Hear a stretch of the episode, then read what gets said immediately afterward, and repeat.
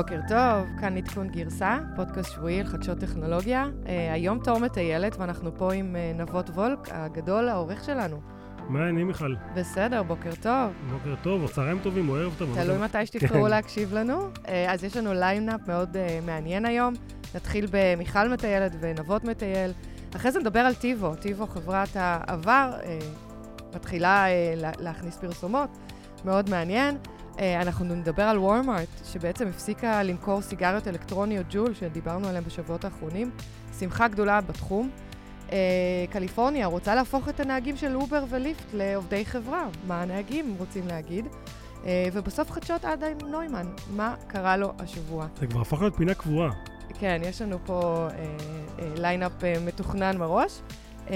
אז בואו בוא נתחיל. נבות.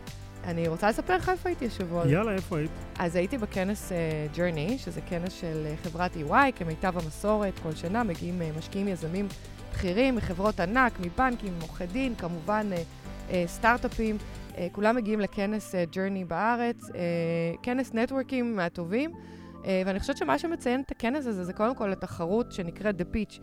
התפרסמה מאוד בשנים האחרונות, אה, מאות סטארט-אפים בדרך כלל מגייסים, אה, שמגייסים בשלבים הראשונים, מגישים מועמדות, הפעם הגישו בסביבות 200, ונבחרים מתוך ה-200 האלה, משהו כמו 40.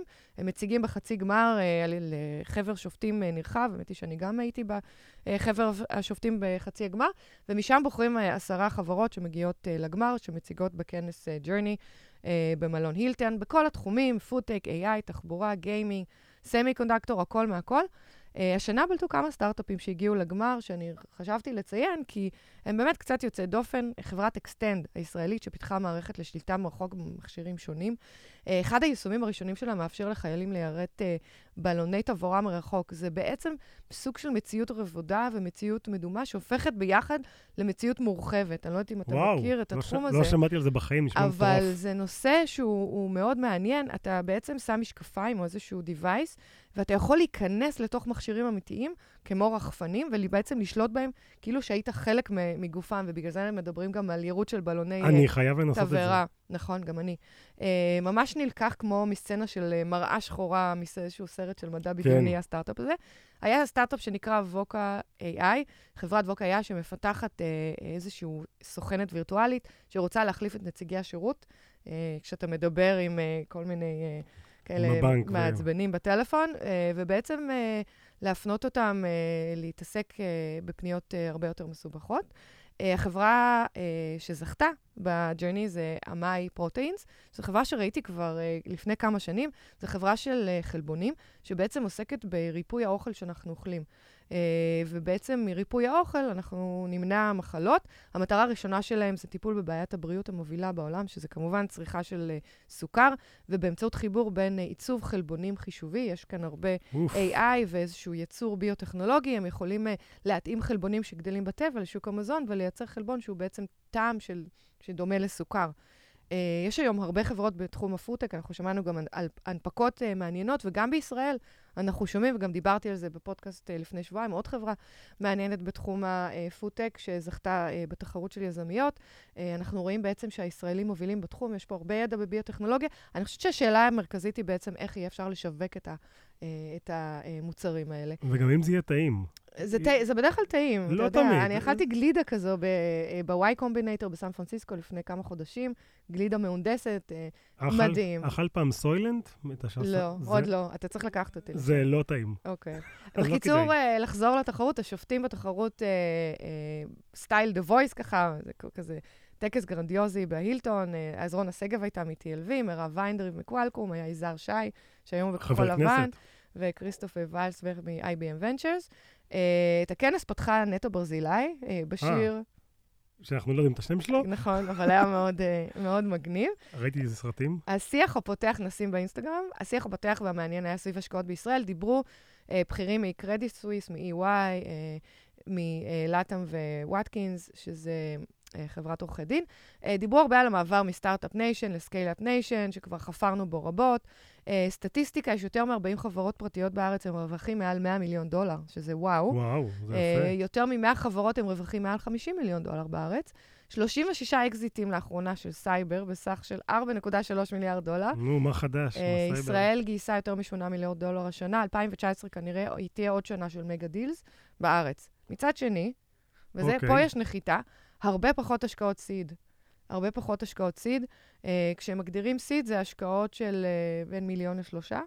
Uh, נבוא, תנחש כמה חברות השקיעו בהם בסיד השנה בארץ. 150. 20. באמת? פחות מ-20 חברות. Uh, אז ככה, סך הכל גיוס כספים בארץ עלה. כל, כנראה, uh, VC מעדיף להשקיע יותר בחברות, זאת אומרת, סכומים יותר גדולים, אבל פחות חברות סיד. אני חושבת שזה קצת uh, בעיה. אה, לכלכלה, אם אנחנו לא נראה פה עוד סטארט-אפים חדשים קורים. אז את יודעת שהתפרסם מחקר עכשיו בארצות הברית, אה, בקראנץ' בייס, שזה גוף שמרכז את כל, את כל המידע על גיוסים, שהשנה, 2019, אה, יש פחות, יש ירידה גדולה בכמות הסטארט-אפים שמגייסים מגה סיד, שמגה סיד זה סיד שמעל חמישה מיליון, אז אם ב-2018 היו 180 חברות כאלה, ב-2019 אנחנו רואים הרבה פחות, כלומר זה עלה, מ-2016 זה עלה כל שנה, ב-2019 באמת אנחנו רואים פחות סיד. ו... בעולם. בעולם, בכל נכון. העולם, לא רק בישראל. ואחת הסיבות לזה זה שבאמת יש הרבה מאוד כסף פנוי, והחברות uh, שגדלות צריכות הרבה מאוד כסף, אז למה לי להשקיע במשהו uh, חדש, שאפשר להשקיע במשהו כבר שקיים, והם פשוט to pump נכון, אה, אבל אתה יודע, מצד שני, מה המינוס בכזה דבר? למשקיעים אין שום ידע, אם, אם אתה עושה מגה סיד גדולים, למשקיעים אין ידע במה אה, יקרה לחברה. אין להם נכון. בכלל פידבק על המרקט, לא, אין להם uh, פידבק מלקוחות, אין להם ביטחון שהצוות יעבוד uh, ביחד. ואת יודעת, אנחנו, אנחנו מדברים הרבה, אנחנו חושבים שיש המון המון סטארט-אפים, אבל אני קראתי סטטיסטיקה מאוד מעניינת אתמול, שבתקופה של ג'ימי קרטר, קמו יותר אה, חברות מאשר אה, קמו השנה. כלומר, יש פחות ופחות סטארט-אפים, ואחת הסיבות לזה, כנראה, זה בגלל החברות ענק האלה, הפייסבוק, אה, מייקרוסופט, אובר, אה, אובר, אה, כן. אובר גוגל, כן. אה, כל החבר'ה שמרכזים המון. ותגידי לי את, כאילו, כמה סטארט-אפים ראית, נגיד, בתחום של e-commerce שקמו השנה? אז תראה, זה, זה נורא מעניין, כי אני הסתכלתי על המספרים בארצות הברית, אז ה-super giant seed funding האלה, של בדרך כלל מעל 5 מיליון דולר. אה, אז, אז המספר שלהם עלה, ב-2018, מספר החברות בארצות הברית שהיו super seed, 185. אהמ. זה לא כל כך, וזה נחשב מספר כן. אגדתי, וזה לא כל כך הרבה. זה לא המון, כן. אה, ב-2019 המספר כרגע הוא 109, ואז באמת רואים את, ה, את הירידה הזאת. לא ברור כמה זה יעלה. אבל נחזור ל-Journey. אה, אני חושבת שמה שבאמת אה, היה מעניין אה, לראות זה מעבר לסטטיסטיקות הזה, האלה, בעצם דיברו על, על, על, על השוק בישראל. אנחנו רואים פה את החברות כמו פייבר, למשל, האגדה, אה, שהוקמה על ידי מיכה קאופמן ושי אה, וינינגר. אה, הם לקחו שוק קיים של אה, פרילנס, אה, כמו מתרגמים, מעצבים, מתכנתים, כן. ובעצם הוסיפו AI ו-Machine Learning. ועשו disruption מטורף, והיום אנחנו רואים שזה, השוק הזה שנקרא בכלל global gig economy, gig economy, כן. ונדבר על זה בהמשך, הוא שוק ששווה מיליארדים. אה, אז מה קורה פה בישראל מעבר לבאמת ה-mega companies האלה? אה, דיבור על הסטארט-אפ, אתה יודע, הסטארט-אפ, ישראל בפריחה, אה, היו שקפים שמראים חברות שנרכשו, כמו שאמרתי מקודם, בתחומים רבים.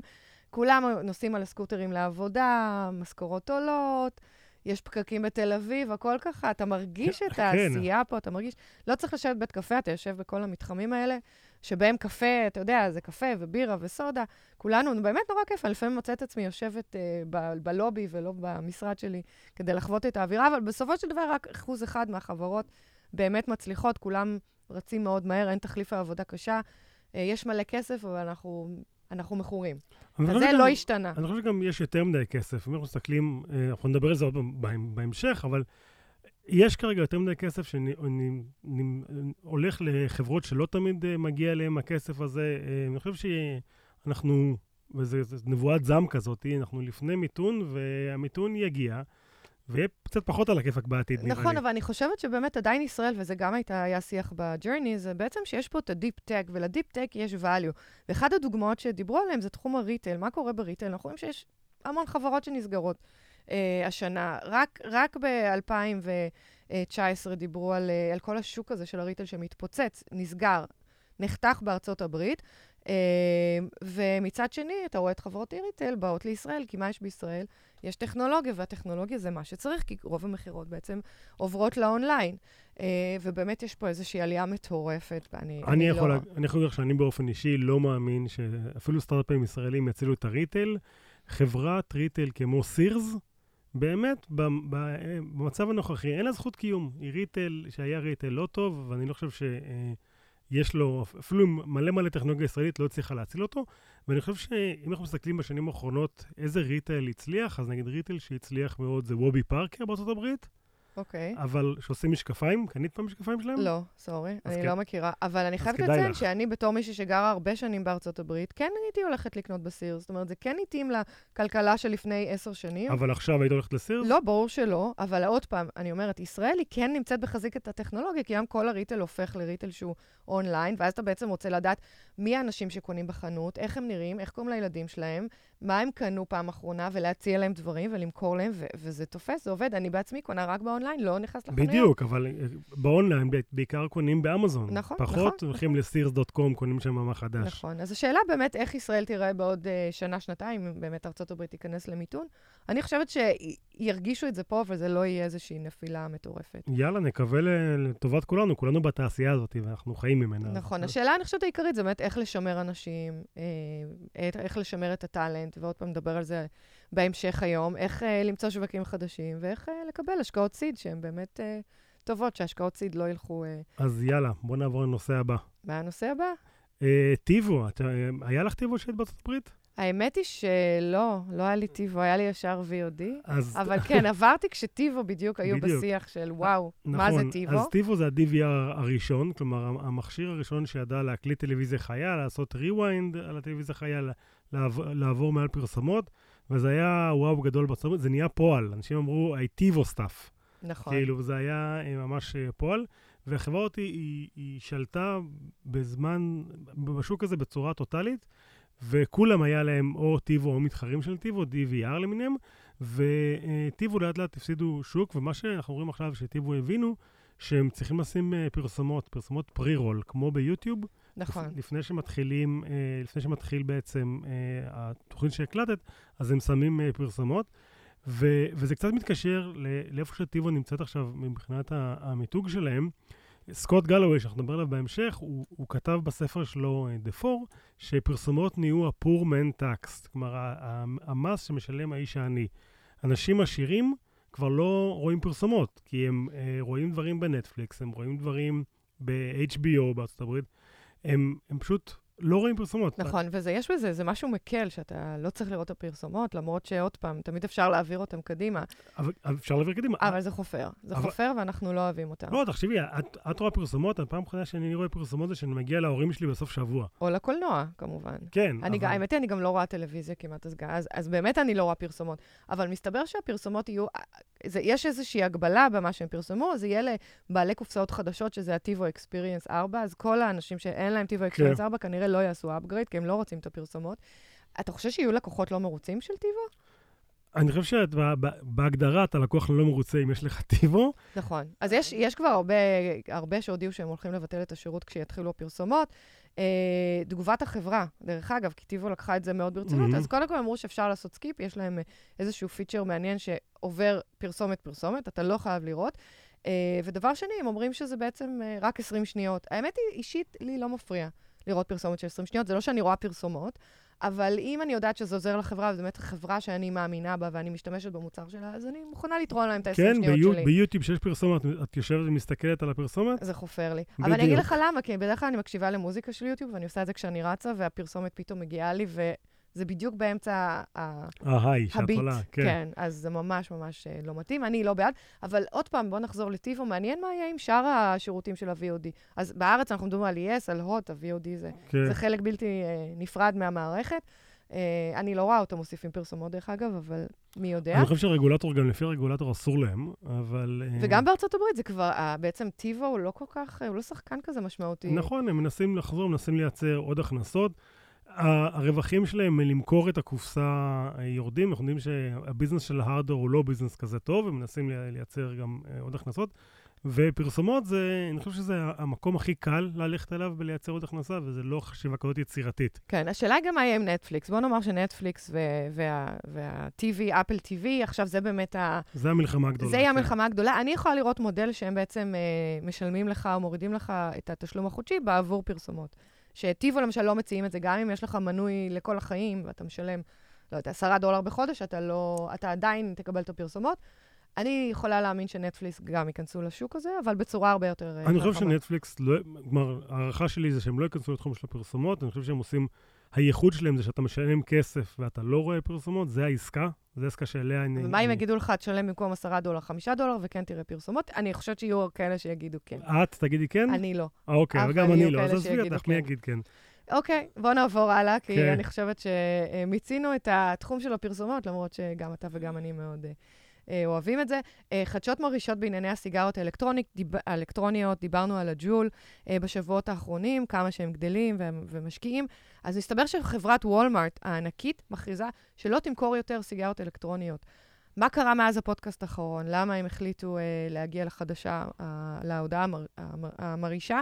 אז קודם כל, טראמפ, אה, הנשיא, אה, מטיל חרם אה, על תחום האי-סיגרט, והרגולטור למעשה עומד להסיר את הסיגריות בטעמים, בטעמי מנטה, בטעמי פירות, מהמדפים בתור uh, חוק. מה שהילדים וזה, אוהבים. מה שהילדים אוהבים. Uh, העלאת הגיל uh, שמותר לקנות למעשה את הסיגריות האלה, זה הולך להיות 21, שזה ה-famous 21 כמו באלכוהול. אה, מחלות ריאה, דיברנו על זה שיש uh, מחלות ריאה מאוד מסתוריות לנושפי הסיגרות האלקטרוניות, יותר מ-380 מקרים ושמונה מקרי מוות בארצות הברית. ודרך אגב, בהתחלה אמרו שזה רק סיגריות אחרות, וזה רק כל מיני דברים לא חוקיים. לא, זה הג'ול, וזה הסיגריות כאילו הכי, וזה מה שהם מוכרים, לא נכון, משהו אחר. נכון, ויש לזה אפילו שם, זה איזושהי מחלת ריאות מסוימת, זה כולל שיעול, בחילות, כאבים בחזה. יש חקירות בכל ארצות הברית עכשיו של uh, רופאים. אה, שלמעשה הם מנסים להבין אה, למה ג'ול פוגע, ומדובר גם בפגיעה במערכת החיסונית. חום, חולשה ומוות, כמו שאנחנו שומעים. כן. אה, המצב לא טוב, ווולמרט הענקית למעשה, שבאמת זה גם ריטל, אבל זה כן ריטל שעושה היום את ההסבה לטכנולוגיה, קדימה, כן. מסתכל קדימה. חברה מדהימה, לטעמי, החליטו להוריד את זה מהדפים. אני חושבת שזה חדשות מרעישות אחרי כל מה ששמענו, כל המיליארדי הדולרים שהשקיעו. בארץ, דרך אגב, אני הסתכלתי היום בסופר, עדיין ראיתי ג'ול בפיצוציות. בארץ הכל טוב. כלומר, אף אחד לא אה, מודאג, אה, עובדן חוק שזה לא חוקי. אה, לא נראה שבארץ המידע הזה מארצות הברית אה, הגיע, וקצת חבל. אני לא חושבת ששומעים עליו, אני לא ראיתי ולא קראתי על זה בשום מקום. אני חושבת שגם בארץ תחום הסיגרות הוא אחר. בארץ יש אנשים שמעשנים, תמיד עישנו, יש איזושהי ירידה, אבל זה לא משהו שהוא מוקצה. אם אתה מוציא סיגריה בציבור, זה בסדר. בארצות הברית, כשאתה מוציא, או עד לפני כמה שנים, עד שבעצם הג'ול הזה יצא, אתה לא רוצה לעשן ליד אנשים. אנשים שמעשנים, מתחבאים באוטו, מתחבאים בפינה, יורדים למטה, אפילו בלמטה של המשרדים, בבניין, אסור לעשן. זה משהו אחר לגמרי. ובעצם הג'ול הזה יצר איזושהי תופעה שפתאום לעשן נהיה בסדר, לגיטימי, ילדים היו שולפים את זה בבית ספר, אה, מול ההורים שלהם, גם אנשים מבוגרים שעד היום לא עישנו, או עישנו בהסתר, פתאום מוצאים, בעצם הטרנד הזה נהיה טרנד שהוא... שהוא. מקובל, זהו, וזאת אני... הבעיה הגדולה. אני חושב שבישראל הטרנד הזה רק עולה. אני חושב שעוד לא מודעים בכלל לסכנה, למרות שדרך אגב, הפודקאסט הזה הוא הראשון שזיהה את הסכנה יש כבר... יש לנו סקופים אה, כן. רציניים, דיברנו על זה מזמן. חצי שנה או שנה. אה, נכון, זה בארץ באמת פחות מדובר, אבל פחות עושים סיפור מסיגריות. אני חושבת שבארצות הברית אה, זה, זה טרנד באמת יוצא דופן וחדש. דרך אגב, בבית ספר של הבן שלך וזה, יש את זה או שזה לא קיים? אני לא ראיתי, אני לא ראיתי. אבל אני בטוחה ש... בטוחה שיש. אני בטוחה שיש בכל בני, הדור, בני הנוער היום חווים דברים שאנחנו אולי לא חווינו בתור ילדים. אני מקווה שלא.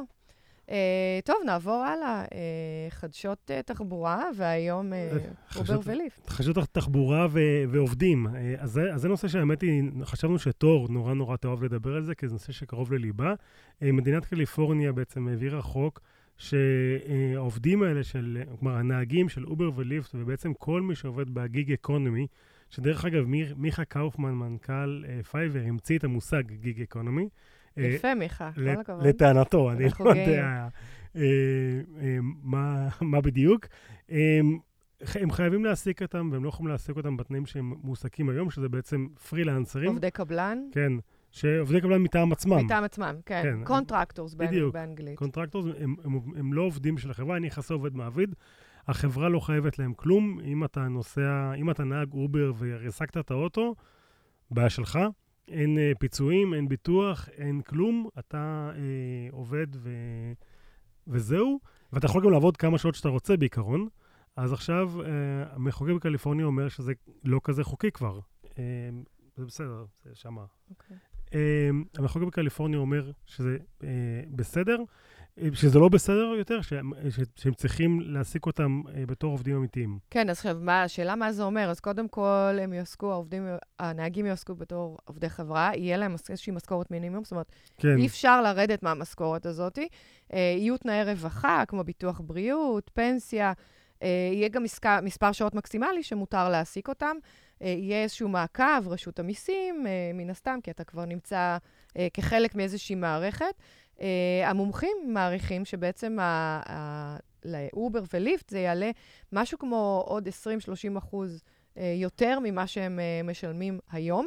וזה אומר בעצם מיליוני דולרים, בנוסף להפסדים שכבר יש להם, של מיליארדים של דולרים היום, הם יצטרכו להפסיד עוד מאות מיליוני דולרים על העובדים. ומה שמדהים זה שחלק גדול מהעובדים בכלל לא רוצה את זה. חלק מהעובדים אומרים, טוב לי להמשיך ככה, אני מבסוט מלעבוד ככה, זה, זה החלום האמריקאי, אני אעבוד קשה. אני... בשביל עצמי, כן. אף אחד לא יגיד לי מתי להתחיל, מתי להפסיק, אני לא צריך לדווח. ואני אעשה הרבה כסף ואני אהיה מיליונר, אה, למרות שזה לא קורה, אף אחד לא נהיה מיליונר מלנהוג באובר. נכון, אבל, נכון. אבל בסדר, זה, זה נכון. המצב. אבל תראה, השאלה היא מה, מה קרה פה, כי אובר וליפט, אה, עד לפני ההנפקה לפחות, היו חברות, החברות המצליחות מהוואלי, החלום האמריקאי עם המון מזומנים ותמיכה מהציבור. וגם תמיכה לגאלית, זאת אומרת, הם העסיקו uh, בתשלום עורכי דין שבעצם עזרו להם uh, ליצור חוקים בהרבה מדינות בארצות הברית, שבעצם uh, יעשו לגליזציה או יאפשרו את ההעסקה של uh, עובדים uh, כאלה פרילנסרים, contractors. אה, אה, ופתאום יש פה איזשהו שינוי מאוד גדול, זה שינוי של חברה שבעצם אה, אה, משם או reputation מאוד טוב, היא נהיית... אה, אה, על הפנים, בהגדרה, אה, מפסידים כסף, אה, מתחילים להבין שיש פה אה, ניצול אה, והעסקה אה, לא ראויה אה, של עובדים. יש נהגים שרעבים ללחם בגלל השכר הנמוך הזה. הרבה, הרבה נהגים מסתובבים שעות על גבי שעות, אה, ללא, גם ללא שינה, אבל גם ללא הרבה נסיעות, בגלל ריבוי הנהגים שהיו על הכביש, אה, ומחכים לקפוץ על כל נסיעה שהוזמנה, ואני זוכרת את עצמי מגיעה לנוח לשדה תעופה, לוחצת על הכפתור, טראח, מישהו עונה לי, וזה בכלל למקום שהוא לא רוצה לנסוע. אז אחרי שנייה הוא מבטל, ואז אני לוחצת על האובר, להזמין, ועוד פעם מישהו לוקח את ההסעה, וככה איזה 20 נהגים, הם קופצים עליך, הם אפילו לא מסתכלים לאן אתה רוצה לנסוע, כי הם כל כך רוצים את הנסיעות האלה. כן, רעבים באמת לנסיעה. ובאמת התנאים שלהם הם, הם גרועים. Uh, והמחירים בעצם, אתה יודע, המחירים של נסיעות גם שברו את ה... כל השוק של המוניות הרגילות, המוניות, את מה שנקרא ה-Yellow Taxi. כן, זה כבר לא קיים כמעט. וזה לא קיים, כל המוניות הצהובות, הרבה מהן פושטות רגל. היו גם אבדות בנפש, מסתבר, של נהגים שפשוט לא היה להם מה לאכול, הם איבדו, איבדו את הפרנסה שלהם. אז מה בעצם קליפורניה עושה? קליפורניה באה ואומרת, no more. לא יותר, אנחנו בעצם נעביר פה את החוק שיפתור את הבעיה הזו, באמת יפצה את הנהגים וישים איזושהי מסגרת. דרך אגב, גם העיר ניו יורק אה, חוקקה חוקים שאומרים שמספר נהגי אובר וליפט חייב להגיע לאיזשהו מקסימום, הם לא מאפשרים שכל העיר תהיה מלאה. אי אפשר יותר, בניו יורק אתה לא יכול יותר להצטרף להיות נהג באובר וליפט, אה, אלא אם מישהו עוזב. וגם יש חוקים שמגבילים אותם כמה זמן מותר להם בעיר בלי נסיעה. לנהוג על הכביש. הם, הם לא יכולים, לא, גם, אה, אה, גם בלי מישהו באוטו. הם לא יכולים להיות, להסתובב בעיר אם אין להם אה, נסיעה, הם צריכים לצאת. כן, כי אתה יודע, אה, כל הבעיה הזו של אובר וליפט יצרה המון פקקים בעיר. הגודש בניו יורק הוא מטורף. המון מכוניות שבעצם לא אמורות להיות שם. אה, אז אני חושבת שהשאלה היא האם החוק הזה באמת יעזור לפתור את הבעיה ובאמת יפצה את הנהגים, ימנע פקקים, אה, ישליט סדר, מה אתה חושב, נבות? לפי דעתי אין שום סיכוי. אני מסכימה איתך. סוף סוף אנחנו מסכימים. כן. אני חושב שהשוק הזה, הוא, הוא ימשיך, כלומר, החברות ימשיכו למצוא דרך אה, לעבוד כמו שהן עובדות מבחינה חוקית, יש להם אה, הרבה מאוד כסף, יש להם לוביסטים. גם אנחנו התרגלנו, בתור צרכנים, אנחנו התרגלנו לזה. קשה להרגיל אותנו עכשיו לא לעשות את זה, לשלם יותר, או, או, או לא יודע מה.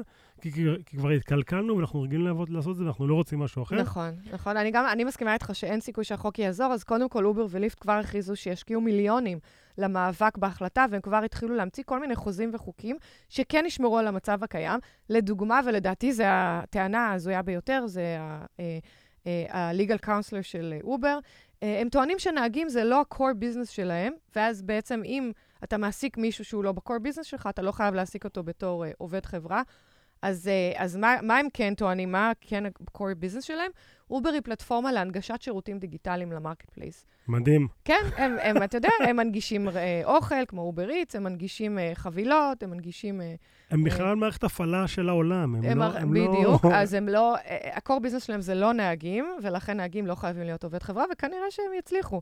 Uh, קודם כל, הם הורידו את מספר שעות העבודה של הנהגים על הכביש, שבעצם לא להגיע למספר שעות שאתה חייב לשלם להם בתור עובד חברה. אז עוד פעם, הם דפקו פה את הנהגים, כדי לא להיכנס לסטטוס הזה. Uh, הם מנסים, כמובן, להעביר חוקים חדשים ש, שסותרים את החוק הקיים בתחום של תחבורה. וחוץ מזה שהם פיטרו, אובר פיטרה עכשיו מאות עובדים. אה, מאות עובדים ש... כדי לגשר על ההפסדים האלה, לאו דווקא עובדים שהם נהגים, זאת אומרת, עובדים שקשורים ל-marketing, כן. ו, ולא. אה, והם מנסים גם לחסום את העובדים, שבגלל שהם קונטרקטים, שלא יוכלו ליצור איזשהו יוניון, שלא יוכלו ליצור תאגיד שבעצם אה, יילחם על הזכויות של עצמם. אבל זה ברור שזה מה שיקרה. תמיד החזק מנצח בדברים האלה. אין, אני לא מכיר שום מקרה שהחלש, העובד החלש, הצליח לנצח את הארגון הגדול. ואני חושב שקליפורניה ניסו לעשות כאן איזשהו מהלך טוב, אבל אם, לא, אם אתה לא עושה מהלך יותר עמוק, של, לא יודע, לפרק את אובר וליפט, לעשות לזה איזושהי אה, הלאמה של ה-state, זה לא פתרון. להגיד, אתם חייבים להיות עובדים של החברה, זה תמיד, החברה תצליח לנצח את זה ולנצל את זה, לפחות עד שיבוא רכב אוטונומי, מיכל, שזה אחריותך, ואז כן, כבר... כן, אני עובדת על זה ביום-יום, אני כן. מפתחת, אני יושבת מול המחשב. אה, אבל מסתבר שיש גם נהגים שבעצם אה, לא רוצים להיות אה, נהגים עובדי חברה, שזה גם מעניין, כי בעצם כן. מנסים לתת להם איזושהי הטבה, והם אומרים לא. כי החלום האמריקאי, שוב, הם רוצים לעשות כסף. אני הבוס של עצמי, אף אחד לא יגיד לי מה לעבוד. אמ, ו- וסבבה להם, ו- וזה מה שהם רוצים, ו- ואל תיכנסו לי לכיס ואל תיכנסו לי לאיך אני עובד.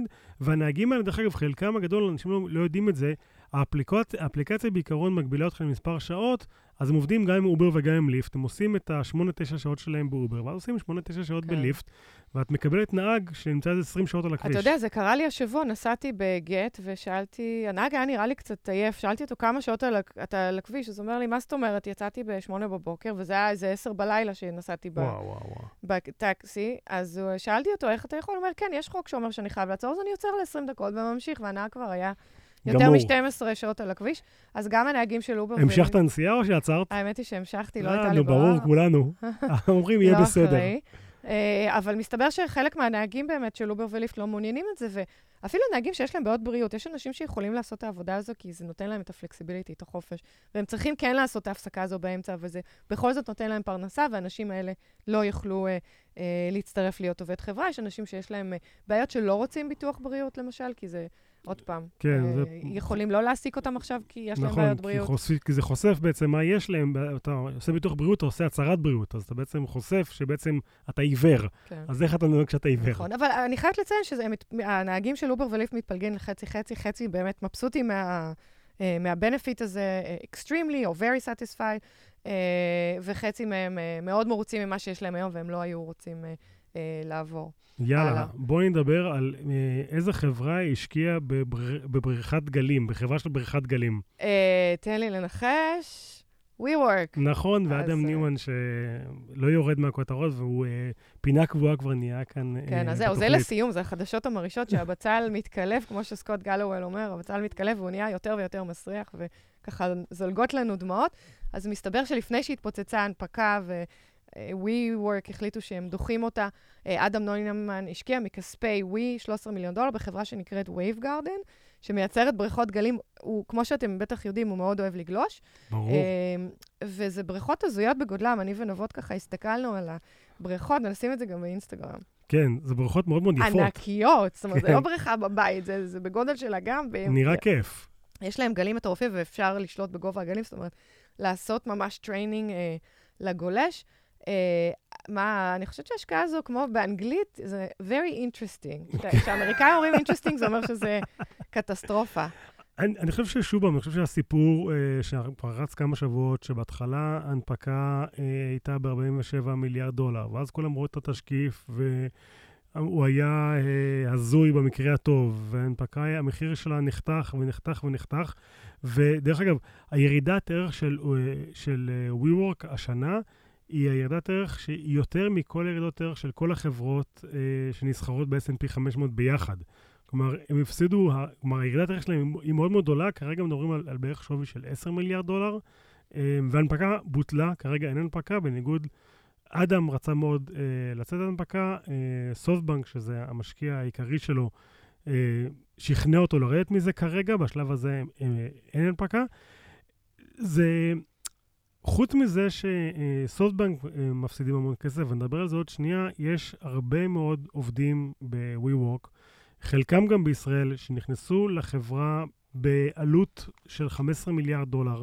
שווי חברה אה, שהם נכנסו אליה, והם קיבלו אופציות לפי השווי הזה, מתוך צפי, צפי שיהיה הנפקה.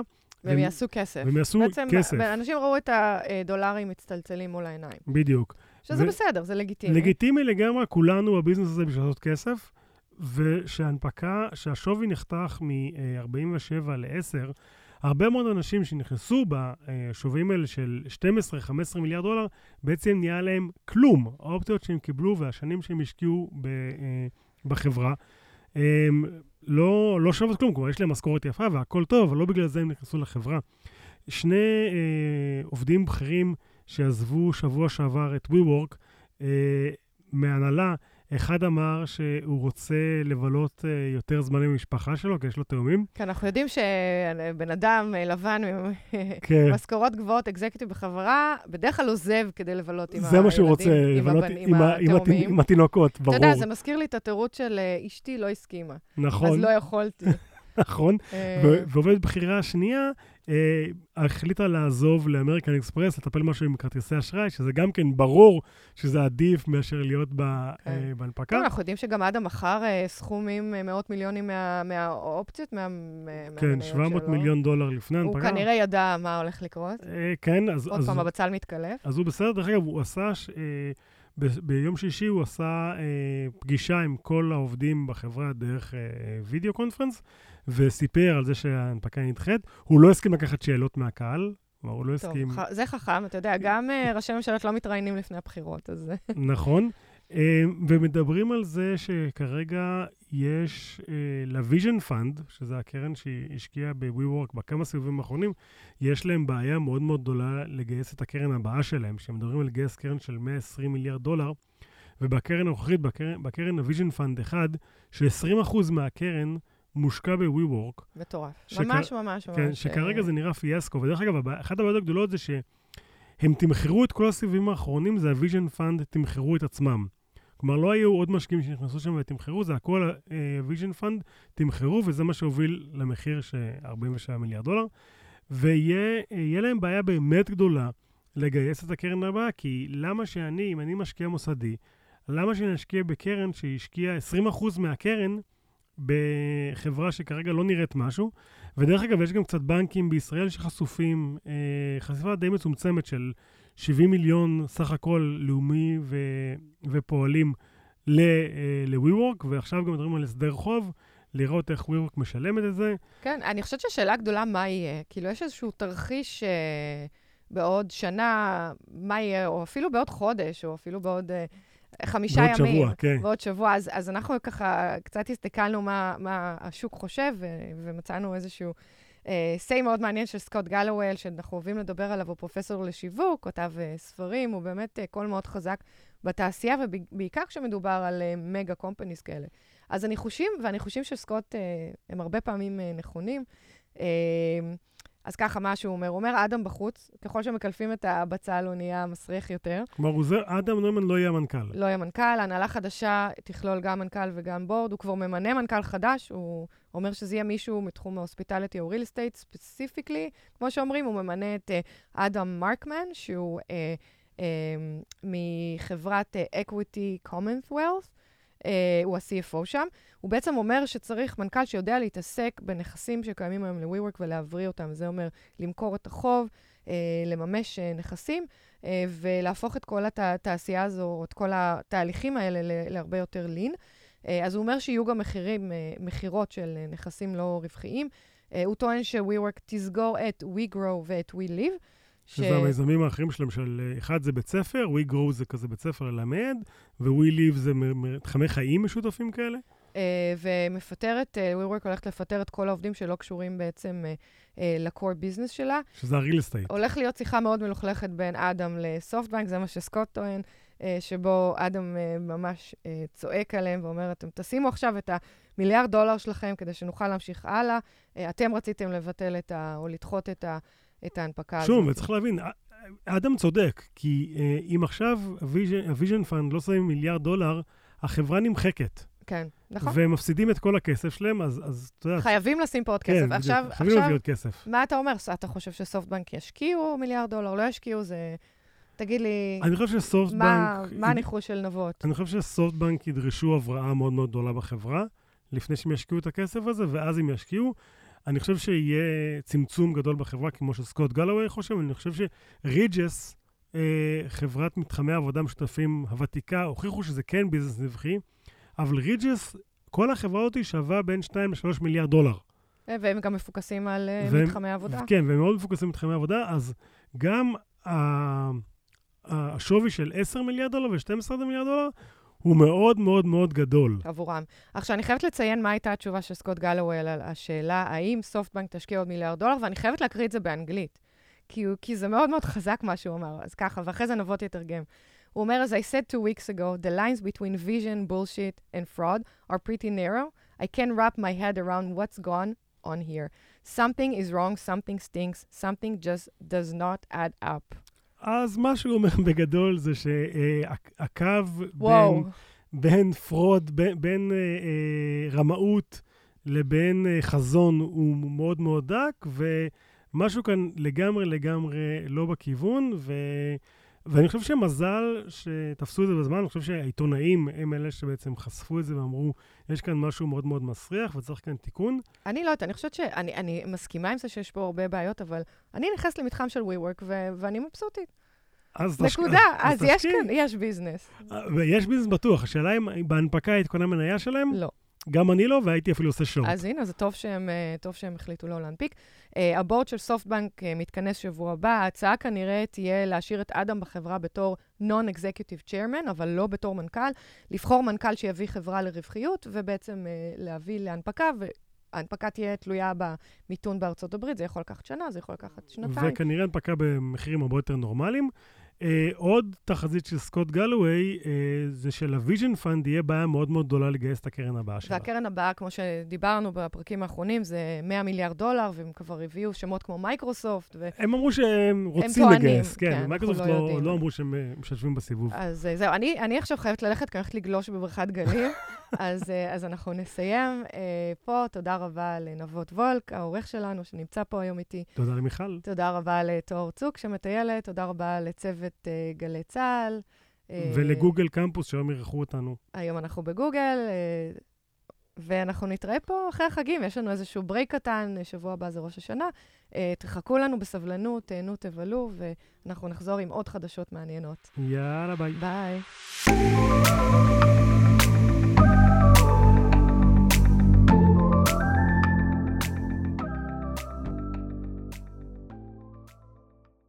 אז מיכל, את uh, יצא, יוצאים האייפונים החדשים, את קונה? ברור שאני קונה, מה זאת אומרת? את הפרו או את הרגיל? אני לא יודעת, מה ההבדל? תסביר לי. אז, אז נילאי מ-The Verge, העורך של The Verge, טוען שהפרו זה השדרוג הכי גדול של האייפון מאז האייפון 6. אני מופתעת, כי זה בניגוד לתחזיות שאמרנו שרק תהיה מצלמה חדשה נכון, ואין שינוי גדול. נכון, אז השינוי הוא, הוא בטריה יותר חזקה, מצלמה הרבה יותר טובה ומסך יותר טוב. אני קונה את הפרו. ואיזה גודל, קטן או גדול? אתה קטן. גם אני. יאללה. סגור, אני מזמינה מגניב. לך. ביי. יאללה, ביי.